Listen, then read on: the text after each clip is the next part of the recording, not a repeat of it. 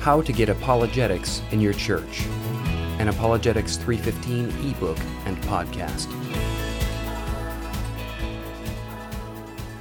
Why Apologetics Matters to Every Believer and Every Church by Lenny Esposito. Apologetics? What are you apologizing for? Is that a class that husbands are supposed to take? What is that? These are questions I hear frequently whenever I mention the study of apologetics. It probably comes as no surprise the word apologetics is foreign to most people, even who are part of the Christian church. Evangelicals who define themselves by their passion to follow Jesus' command to go therefore and make disciples of all nations, Matthew 28:17, will usually look quizzically at me whenever I begin discussing the need for apologetics, even though apologetics is an essential part of making disciples. Why would this be? One of the problems is simply that the church doesn't talk a lot about it apologetics is generally understood to be a specialty discipline, specifically engaging in defending the faith against skeptics, alternate religions, cults, and contrary worldviews. As such, many pastors feel that it can only play a very limited role in ministering to the needs of the congregation. How does apologetics help with the man trying to feed his family after losing his job or the newly widowed woman? I've said before that in many churches, a person telling his or her pastor of their desire to start an apologetics ministry results in an experience similar to a young man telling his Jewish mother he wants to be a proctologist. Well, I'm glad you're going to be a doctor, she would say, but why did you have to choose that? Pastors are happy to have people desiring to get into ministry opportunities, but they simply aren't sure where apologetics fits in their church. However, many times both church leadership and laity fail to understand the more holistic aspects of providing a strong apologetics ministry to the local congregation. In this article, I'd like to highlight two benefits of an apologetics ministry that applies directly to every believer in the church, benefits that you may not have considered before. A biblical instruction to provide answers. Every apologist has his or her favorite passages in the Bible that command the believer to practice apologetics. Many point to 1 Peter 3:15 or 2 Corinthians 10:5 and 6, but a passage that I've found inspiring is Proverbs 17 through 21. There, as Solomon is addressing his son, he writes, Incline your ear and hear the words of the wise, and apply your mind to my knowledge. For it will be pleasant if you keep them with you, that they may be ready on your lips, so that your trust may be in the Lord. I have taught you today, even you.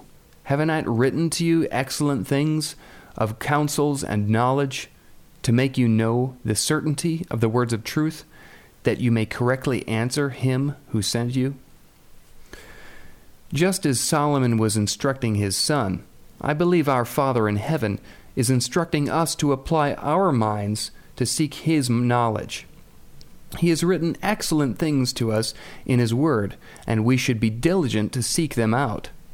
Also, one of the outcomes of applying your mind to the wisdom and knowledge of God is found in verse 19 so that your trust may be in the Lord.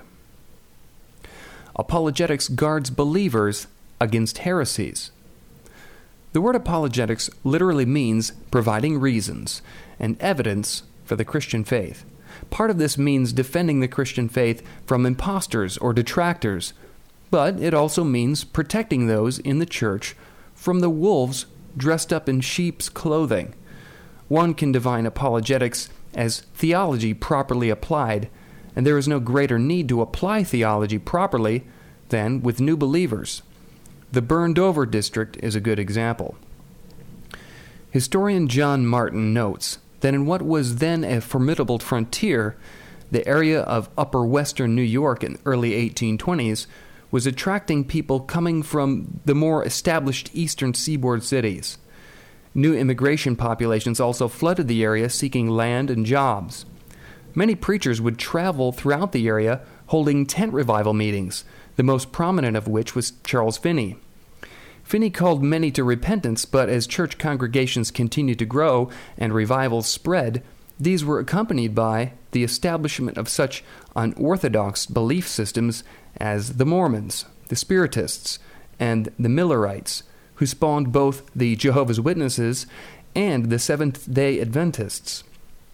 Martin writes, quote, The traditional theology of Christianity was not of great interest to these seekers for answers, and they were susceptible to explanations which moved beyond the traditional biblical basis of the various Christian faiths. Unquote. Without a proper grounding for what Orthodox Christian beliefs were and why the Church held those beliefs, aberrant beliefs were able to grow and flourish, leading to lost souls not only in that generation, but for generations to come. Apologetics, though, encompasses the study of theology, especially as it relates to orthodoxy. If we are to defend our beliefs with reasons and evidence, then it follows we need to know just what we believe and the reasons why we hold to those beliefs. Just as many of the modern cults we see today got their start from a lack of theological training, controversial teachings are even now creeping into the evangelical church.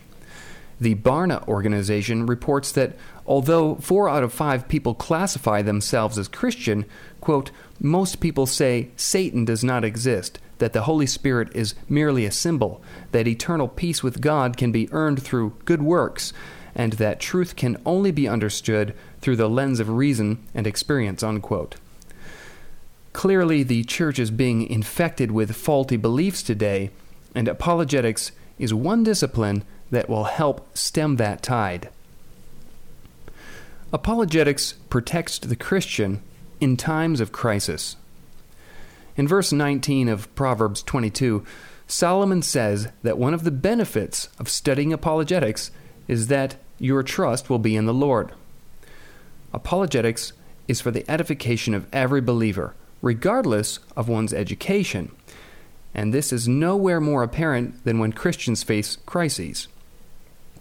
It's easy to hold to your beliefs when times are good, but when the storms of life present themselves the loss of a job, the death of a spouse, the diagnosis of cancer doubts inevitably arise. In those moments, when you're praying and praying and it feels like your prayers are doing nothing more than bouncing off the ceiling, it's natural to question your faith. Is this real? Does God exist? How do I really know any of this is true? These are common questions people ask when facing difficult trials. However, this is exactly the wrong time to ask such questions. A person in this state is understandably highly emotional. He isn't thinking clearly, given that worry, fear, and many other facets are tampering with his reasoning skills. He's at a terrible disadvantage to try and reason properly, especially about the biggest questions of life. It's no wonder that James Spiegel shows many atheists have had severe traumatic experiences in their pasts. This is why apologetics can be ministerial to the Christian in times of trial. I know in my own life I've dealt with some very difficult situations, including my wife facing a life threatening condition. At those times, when I was praying and wondering why God would allow such things, I can hear the question is God real? Is he really listening to you? Or are you just believing all this because you want to believe it? Those were creeping into my head. But I immediately remembered my apologetics training and said to myself, I don't have to wonder about that. I know God exists. I know that Jesus really rose from the dead. I've already worked through those issues and I'm convinced of them. I may not know why God is doing this in our lives, but I can't doubt that God exists. That question has been answered. Apologetics was able to keep my trust in the Lord even during the hard times. It is one reason why everyone needs to have an answer for their hope because everyone will face trials. In his commentary on Proverbs 22, Matthew Henry writes, quote, The excellent things which God has written to us are not like the commands which the master gives his servant which are intended for the benefit of the master, but like those which the master gives his scholar, which are intended for the benefit of the scholar. These things must be kept by us, for they are written to us. We should strive to seek out those excellent things written for our learning and edification. Apologetics is a great way to do this. Although such study may seem difficult, it is necessary. Church leaders need to encourage apologetics to become more effective in their evangelism, but also to become more effective in their discipleship programs and more effective in their ministry to those in crisis. Believers should pursue a foundation in apologetics for personal edification, for assurance of belief, and to protect against the attacks of Satan through faulty doctrine or through doubt. Lastly, everyone should be able to rightly handle the word of truth, so that, as verse 21 states, you may correctly answer him who sent you. This verse isn't saying that we must answer the unbeliever, but him who sent you. If we as Christians receive our calling from God, then it is the Lord who sends us, and to the Lord we are accountable. So, will you be able to answer him correctly?